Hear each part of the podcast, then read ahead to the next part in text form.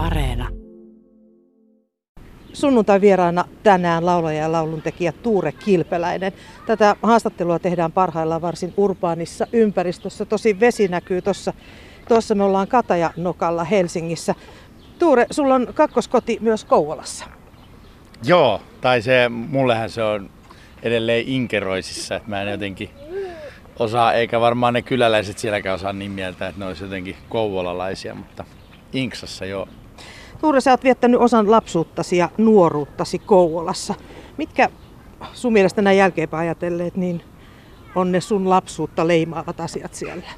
Mä muistan, kun me kun oltu Kouvolassa, niin kaikki Anjala ja Inksa ja Myllykoski ja Voikka ja tämmöistä oli vaan nimiä, sellaisia paikkoja, mutta tota, kyllä se nyt, nyt kun on sitten muuttanut sinne kakkoskotiin, niin se on ihmisten se murre, tai se miten puhutaan aika lähellä sitä, mitä oli Kouvolassa, se mihin sieltä menossa tyyppinen, tulit siellä äitiis kattoa. On, tota, niin, se on jotenkin mahtavaa, kun se on niin, se on niin tuttua ja menee sinne lapsuuteen ja nuoruuteen, mutta Kouvolassa mä oon elänyt aika monessa paikassa, että me ehdittiin sitten muuttaa siellä, siellä niin kuin, kun mun vanhemmat eros, mä olin 10-vuotias, niin sen jälkeen alkoi sitten vähän semmoinen muuttaminen eri lähiöihin, että ne lähiötkin tuli tutuksi. Mutta mun varhaislapsuus menee sinne just radan alapuolella on kevätkuja, se oli siellä kurssikeskuksen lähellä. Semmoinen aika, niin kuin se kuulostaa aika semmoinen idyllinen maisema jostain ikävuosista 2-10.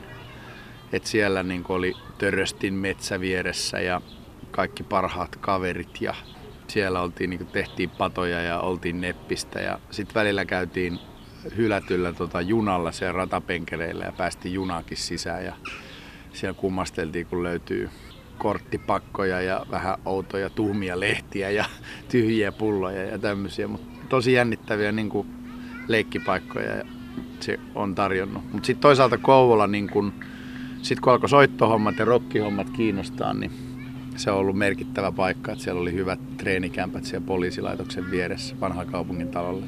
Et se on ollut merkittävä rokkikaupunki. Mutta että kaikesta siitä niin näennäisestä muka-ankeudesta, siitä pikkukaupungin meiningistä, niin se oli ehkä just hyvä, hyvä kasvualusta. Että, että siellä oli vähän vaihtoehdot ehkä, että jos joko urheilee tai sitten rupeaa soittamaan jotain, niin se, oli, se soittaminen oli se mun juttu. Mutta se musa, niin se kuuluu jo sun, sun niin kuin lapsuuteen ja nuoruuteen sieltä lähtien.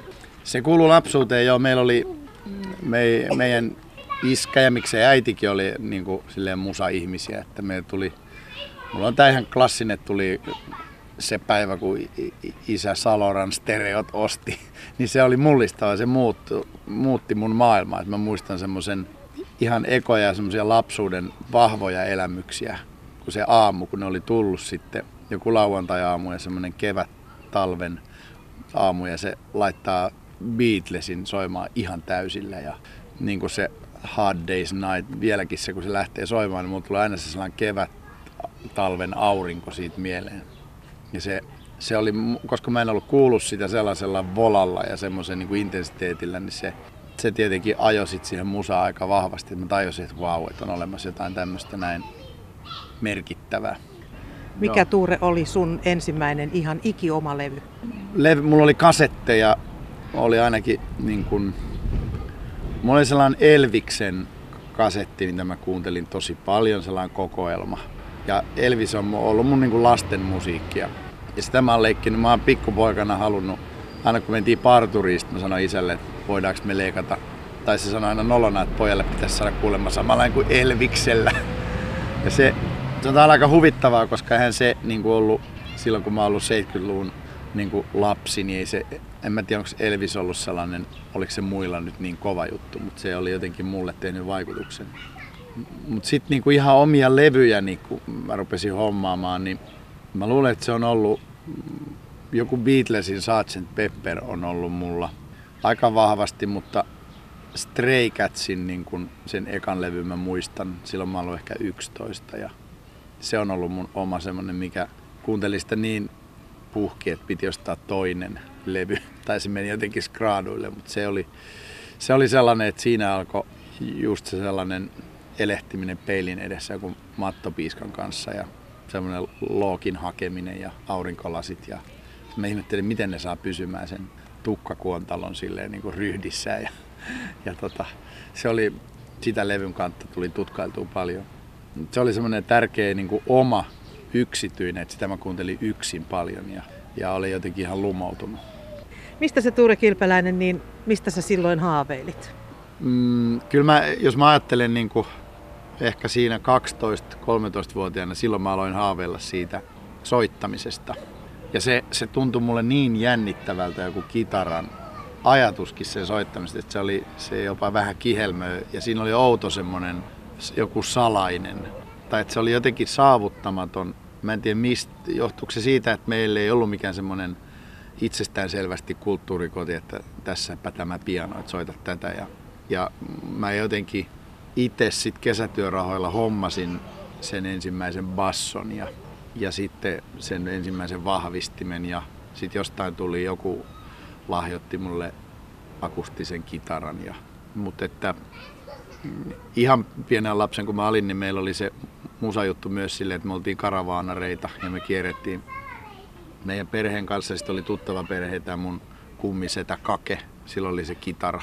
Ja se, ne, silloin oli kaikki niinku, mm, tota, tuommoiset yhteislaulujutut, jos täytätte mun lasin ja muut tällaiset niinku, kuulu siihen, siihen kuvastoon. Ja Olavi Virrat ja Irvinit ja tällaiset asiat. Mutta silloin mä muistan, kun mä hipelöin sitä Kaken kitaraa kanssa, se oli niinku sellainen pelottavan jotenkin houkutteleva kuin magneetti.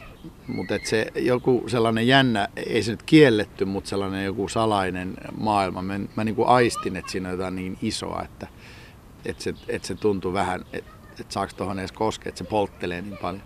Mutta siitä soittohommista mä aloin sitten haaveilla ja sitten tietenkin niin kuin teininä alkaa haaveilla siitä, että on oma bändi ja sitten, että ne oli sellaisia pieniä haaveiden rihmasto oikeastaan, että pääsispä keikalle ja voitaspa tehdä joku oma demo näistä biiseistä ja semmoisia niin pieniä etappeja. Sitten päätit karistaa Kouvolan pölyt jaloista ja lähteä isolle kirkolle. Oliko siinä jotain dramatiikkaa? Ei siinä ollut oikein. Se heti lukion jälkeen mä ensin suuntasin Haminaan, tota, niin Jamilahden kristilliseen kansanopistoon, missä oli, mulla oli ajatus, että, tai mä menin sinne lukemaan niin journalistiikkaa tai semmoinen toimittaja ja kirjoittamisen linja koska kirjoittaminen oli ollut se, mikä lukiossa oli ollut vahvimpia juttuja. Ja se olikin hyvä vuosi, koska siellä oli sitten myös toi tämmöinen näyttämöilmaisun linja, milloin tuli paljon nättejä tyttöjä tota, niin Helsingistä sinne opiskelee ja sit siitä ja, ja hyviä jäbiä kanssa ja silloin me perustettiin siellä jo heti bändejä ja mä olin niiden teatteriprokkiksi soittamassa ja siitä alkoi aueta semmoinen uusi, uusi kiinnostava maailma ja sitten myöskin se sellainen palo Helsinkiin. Ja e, se oli kyllä se semmoinen ajatus oli varmaan lukiossa jo kytennyt, että mä lähden sitten Helsinkiin päin. Ja se oli ihan siis tämmöinen, että makeimmat bändit tulee Helsingistä. Ja mun sisko asui silloin Helsingissä. Mä olin käynyt Helsingissä niin kuin säännöllisesti ja Helsinki oli myös semmoinen vähän niin kuin kiehtovan kielletty tai semmoinen, että, että se jotenkin kadulla tuli joku Esa Saarinen vastaan ja sitten tota, kaikki vanhat talot ja korttelit ja just bändit ja semmoinen niin kuin säpinä kiehto tosi paljon. Sitten mä tulinkin 16-vuotiaana Helsingin mestaritalliin pesee astioita ja se oli aika merkittävä, koska se viitotti sitten, mä menin myös Kouvolan vaakunaan pesee astioita ja siellä, sitten lukion ohella siitä tulikin mun kokkikoulu. Siellä oli kiva keittiömestari ja hyvät tota, kokit, jotka opetti mua tekemään ruokaa ja siitä tuli mun niin kuin ensimmäinen saa nuoruuden ammatti, kun mä pääsin Helsinkiin. Et se kesti kolme vuotta, että mä olin eri ravintoloissa niin kuin pyörimässä. Sä et ole koskaan työntekoa, siis oikein kunnon työntekoa kaihtanut. Sun CVstä todella löytyy vaikka mitä. Mistä se kumpuaa? Saitko sä kotoa jo jonkun sellaisen opin, että, että tota, pärjätäkseen ihmisen pitää tehdä töitä? Saimme se, se oli mun isän semmoinen agenda, että mä olin siinä kesän kun mä täytin 14, niin se otti, iskä oli muuttanut Lappeenrantaan. Se oli siellä autosunilla autokaupassa töissä tai mun isän urahuippu oli, että se oli päässyt sinne toimitusjohtajaksi ja sitten se otti mut tota, sinne autokauppaan pesemään autoja. Ja niillä, niillä se niinku, sit se sanoi, että pese vaikka yksi auto päivässä, mutta tee se hyvin. Ja antoi semmosia niinku, se oli selkeästi sen tämmöinen koutsaus tulevaisuutta varten. Ja kyllä se täytyy sanoa, että se niin kuin, voin kiittää jälkeenpäin, että sillä oli hyvä ajatus ja hyvä, hyvät teotkin siinä. Ja mun piti itse tienata rahat ja itse ostaa mun lounaat ja piti myöhemmin itse maksaa kaikki. Mun isä oli aika tar- tarkan markan mies, niin itse tota ajokortit ja systeemit, että silleen mun piti itse rahoittaa tämmöiset isot asiat tekemällä töitä. Ja, niin kyllä se siitä lähtien sitten on ehkä jäänyt semmonen, että, että mä oon tota, tehnyt aina kaikenlaisia hommia. Kuuntelet Radio Suomen sunnuntai-vierasohjelmaa, jossa tänään siis haastateltavana pari viikkoa sitten 50 vuotta täyttänyt laulaja ja lauluntekijä Tuure Kilpeläinen. Tuure, mitä 50 vuotta merkitsee miehen iässä? Mit, mitä se on sulle aiheuttanut, tämä, pyöreä luku?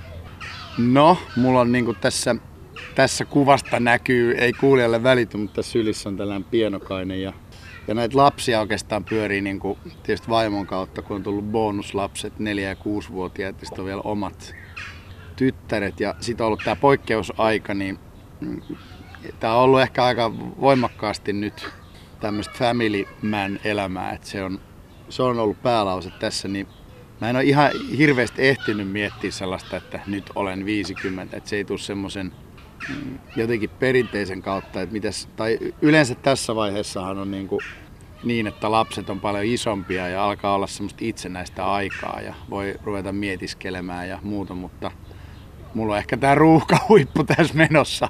Et tota, ähm, no mä, nyt kun oli noin 50-vuotisjuhlatkin, oli paljon ystäviä niin kuin matkan varrelta ihan sieltä lapsuudesta, niin kuin, jota nyt on matkalla ollut, niin se jotenkin on huomaa, että sitä on niin kuin hioutunut niiden ihmisten kanssa sellaiseksi, mitä on. Ja se, just se muiden ihmisten merkitys, että jos olisi tietysti yksin ja vetäytyisi vuorille, niin voisi saada semmoisen mielenrauhan. Ja, että tällä hetkellä niin kuin on aika ankarat viilat ympärillä, jotka hioo itsestään pois semmoista niin kuin egoa. Että tässä 4-50 välissä, kun karavaanin räjähdys tapahtui, niin mulla oli aika paljon semmoista omaa hedonistista aikaa niin kuin olla ja tehdä ja matkustaa paljon ja se oli semmoinen ihan tarpeellinenkin vaihe, että sai niin kuin käydä sitä läpi, että nyt tässä on tapahtunut paljon muutoksia kohti tätä 50, just tämä tämmöinen perheellistyminen, ja, joka tuo varmaan semmoisen hyvän maadottavan tasapainon tähän. Että mä oon tyytyväinen siitä, että mä en ole jotenkin desperadona ja yksin ja silleen 50, että se, se ei ehkä olisi hyvä idea. Mutta sä et ole tässä hässäkässä nyt ehtinyt edes mitään 50 kriisiä niin käydä läpi. No kyllä mä ehkä, ehkä semmoinen on tullut, että kyllä se, sitä mä ehdin vähän pohtia, että tää on, mä oon onnistunut jotenkin näihin päiviin asti hämäämään semmoisen, tietysti kun on tällaisen musa-alalla, niin se on semmoinen ikuisen nuoruuden ala. Että sitä kuvittelee vieläkin jos joku lukee lehdestä, että, että nuoret ajattelevat tästä asiasta näin, niin mä oon jotenkin laittanut itteni vielä siihen samaan joukkoon, mutta nyt mun on pakko tajuta, että mä, se ei enää koske mua, että mä en niin kuin, ole sinällään, niin kuin, mutta tätä venytettyä nuoruutta on, on eletty hienosti ja hyvä, hyvä niin. Onhan siinä toki mun isä, isä kuoli nuorena ja isän isä kuoli alle 60 niin että totta kai sitä miettii niin kuin että koko ajan kuole, kuolemaan lähempänä kuin koskaan. Että se, sitä vasten on myös ihan hyvä elää, koska se, on, se tuo sen ainutkertaisuuden ja, ja semmoisen, sen läheisyys ei sinällään pelota, mutta se tuo kyllä merkitystä ja semmoista, miten sanoisi, henkistä perspektiiviä kanssa. Ja mä ehkä odotan sitä, sitä innolla, että sen, niin kun tästä alkaa tietyllä tapaa niin kun tie kohti van, vanhenemista ja sitten sen tuomaan semmoista mä luulen, että siinä aukeaa mo- monia semmoisia niin kuin henkisen tien ikkunoita. Ja sitä, että jos muuta alkaa rapistuminen, se henkinen puoli varmasti niin kuin alkaa voimistua ja sen pohdinta ja se etsintä ja se semmoinen, niin se kiinnostaa enemmän. Tässä taustalla kuulette Tuuren ja Manuelan rakkauden hedelmän ääntelevän tuossa pillimehun kanssa.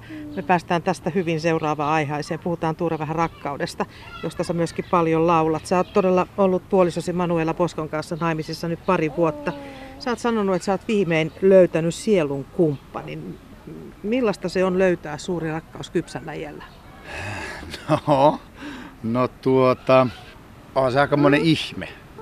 Se on niinku lahja ja miten mä sanoisin, että se ei kuulosta kauhean siirappiselta, mutta se on, se on todella, niin kuin, niin kuin mä äsken sanoin, että on ollut semmoinen itseensä keskittyvä oma vaihe ja sitten yhtäkkiä onkin sellainen vaihe, että jakaa jonkun kanssa kaiken välillä tahtoen, välillä tahtomattaan, niin se on myös, se on myös järkyttävää ja aika niin kuin rankkaakin välillä, että se sellainen toinen ihminen on, on sitten peili itselleen ja siihen liittyy niin kuin pesuveden mukana just tullut näitä lapsia paljon ja se on se arjen, arjen hulina sit kun ne on, niissä virtaa toi Sisilian veri, niin se on, mä sanoinkin välillä, että mä oon niin kuin jossain linkousohjelmassa eläisin pesukoneessa, että se on välillä niin värikästä ja se on iso ero siihen, mitä on ollut aikaisemmin, kun on voinut pohdiskella omassa rauhassa asioita. Mutta onhan se siis ihanaa ja, ja sen, niin kun, sen tuntee sille, että et siinä on iso, iso varmuus ja tieto siitä, että me ollaan niin kuin toisillemme ja se on, se on sellainen syvällä oleva side ja se on, se on kyllä hyvä kokea, koska se tuo niin kuin ihan erilaisen perspektiivin kaikkeen olemiseen. Oletko oppinut mitään edellisistä suhteista? Oletko nyt parempi kumppani omasti mielestäsi? En mä tiedä. Mä oon, äh, tietenkin niin kuin mä sanoin siitä syntymäpäivä ja ystävät, niin se kaikki ihmiset, jotka on matkan varrella on, on niin kuin hionnut ja opettanut kaikenlaista itsestään. Onhan mä siis ihan erilainen ihminen kuin 20 vuotta sitten tai erilainen kuin 10 vuotta sitten. Että kyllä mä uskoakseni on jotain oppinut, mutta vahvasti semmoisen oppimisen tiellä edelleen. Että, että se on silloin, kun on jonkun toisen ihmisen kanssa ollut toisessa solutasollakin ihan eri, erilaisesti, sitä on muuttunut niin kuin ihan täysin kaikin puolin, mutta sitten niillä eväillä on menty ja sitten sen ihmisen kanssa on syntynyt se semmoinen keskinäinen dynamiikka ja muuta, että sitä, sitähän niin kuin eri ihmiset kaivaa toisistaan niin kuin erilaisia asioita esiin.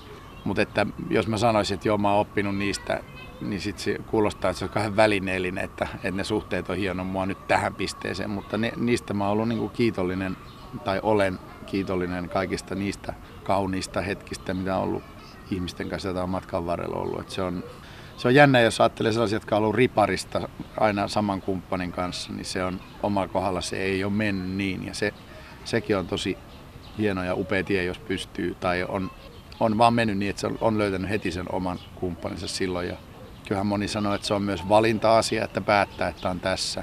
Mutta mä nyt en ole pystynyt sellaiseen päätökseen. Mä tartun vielä tuohon, kun sä sanoit, että, että mä en tiedä oikein, miten mä tämän sanoisin, ettei se kuulosta siirappiselta maaliskuussa ilmestyneeltä Paluu paratiisi-albumilta niin löytyy paljon radiosoittajakin saanut laulu Rakastan sua niin, että sattuu. Sä oot kertonut, että se on tehty vaimollesi Manuelalle ja että sitä oli vaikea kirjoittaa. Eikö aikuinen 50 mies nyt edelleenkään voi puhua rakkaudesta ilman, että se olisi jotenkin noloa? Voi, voi puhua, mutta lauluissa on se vaikea asia, että, että silloin kun sanoo, niin kuin toi laulukin on semmoinen iso tunne pallo, joka on sitten epäanalyyttinen ja, ja se, sitä kautta semmoinen tunteellinen. Mutta sitten siinä on se, semmoinen ongelma, että kun tekee oikein kun tunteellisen asian, niin se jonain toisena päivänä saattaa jotenkin nolottaa ja hävettää ja tulee se semmoinen analyysi paikalle, joka usein sitten pilaa monta hyvää asiaa.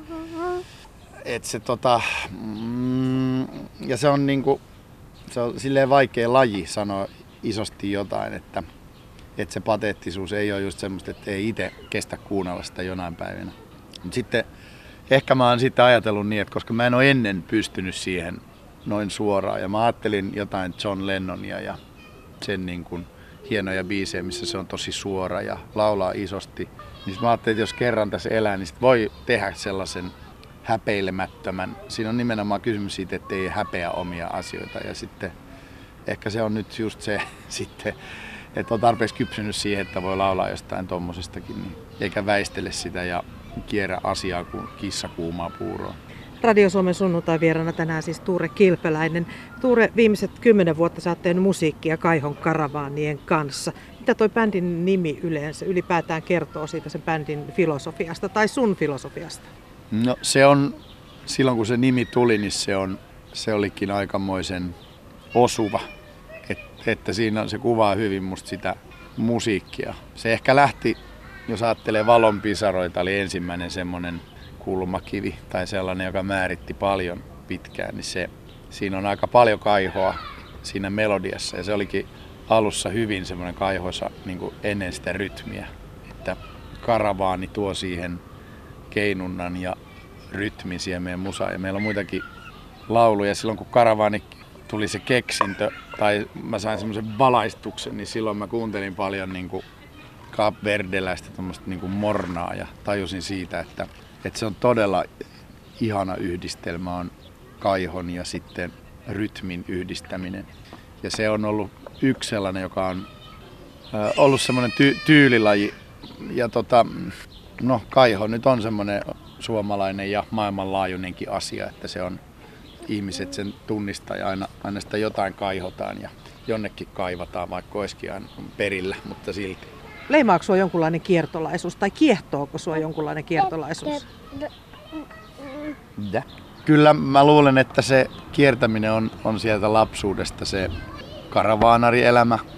On vaikuttanut, että semmoinen mulle on kotoisa tilanne, että on katto auton ikkunasta ja maisemat vaihtuu ja metsä, metsät vilkkuu sieltä vierestä. Mennään välillä huoltoasemalle ja sitten mennään erilaisiin paikkoja tavataan ihmisiä. Että, ja mä oon tykännyt reissata yksin ja käydä ulkomailla aika paljon yksin, mennä sille muukalaisena kitaraselässä ja se on, totta kai se on romanttista, mutta niin se saa ollakin.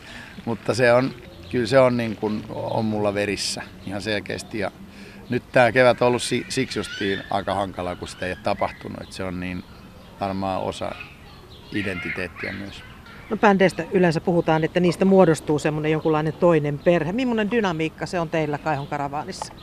S- joo, meillä on, me kyllä aika hyvin ollaan tutustuttu toistemme kaikenlaisiin puoliin ja, ja puolisoihin ja lapsiin ja kaikki tuntee, tietää, tietää ainakin toistensa vanhemmatkin ja on tavannut ja et sille me tiedetään mistä jokainen tulee ja mikä on elämäntilanne ja sitten toisaalta on mahtunut tosi paljon elämäntilanteita, että on ollut syntymää ja kuolemaa tässä niin kymmenen vuoden sisällä ja ollaan oltu to, toistemme sekä ristiäisissä että tai sitten mun äidin hautajaisissa tai jotain tällaisia, että se, se on niin kuin ti, tiivis joukko ja se, ehkä se unelma bändistä on, on niin kuin tossa se on lunastunut. Et siitä mä olin aina haaveillut ja se on ollut ja se on sellainen veljesjoukkio ja kyllä mä nytkin olen kaivannut tosi paljon sitä, että aina kun maailmalla tapahtuu jotain isoja tai pieniä asioita, niin sitten on se, meillä on se kuuden hengen raati, joka niin kuin ruotii sitten läpi ja kaikki toiset omat näkökulmat. Ja se on jo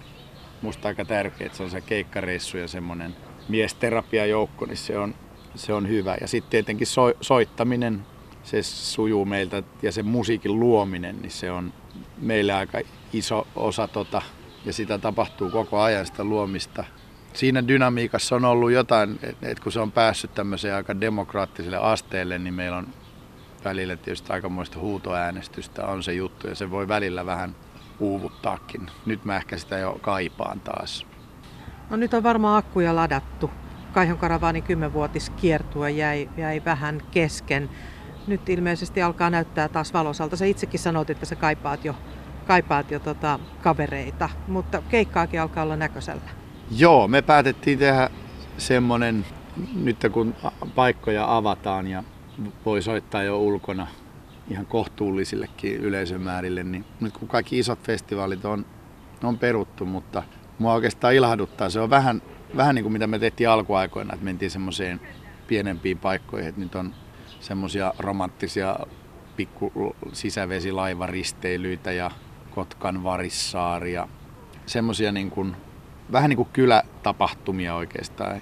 Miksei kaupungeissakin sellaisia pienempiä klubeja ja tämmöisiä, mutta se, se on hyvä asia, että mennään, niin kuin, mennään vähän pienempiin paikkoihin ja sitten luodaan ehkä sitä nahkaa uudestaan. Ja se, niin kuin niitä keikkoja yllättävän paljonkin, että niitä on parikymmentä nyt. On tämmöinen loppukesän kiertue ja kyllä mä sen, kyllä sitä on kaivannut tosi paljon, että pääsee, pääsee yhdessä soittamaan. Ja ja kuluja säästääksemme nyt ollaan taas yhdessä hotellihuoneessa Jirin kanssa ja sitten ehditään käydäkin kaikki jutut läpi ja se on, kyllä mä sitä on ikävä nyt tosi paljon. Tuure Kilpeläinen, mistä sä vielä haaveilet? No nyt mun haaveet on kääntynyt, niin kuin mä ajattelen perheenjäseniä, että niillä olisi asiat hyvin ja ne löytää niin kuin omat vahvuutensa ja saa vahvat siivet ja näkee elämän kiinnostavana ja pystyy jotenkin adaptoitumaan tähän aika hulluunkin maailmaan ja, ja niin, että ne olisi, olisi vahvoja onnellisia.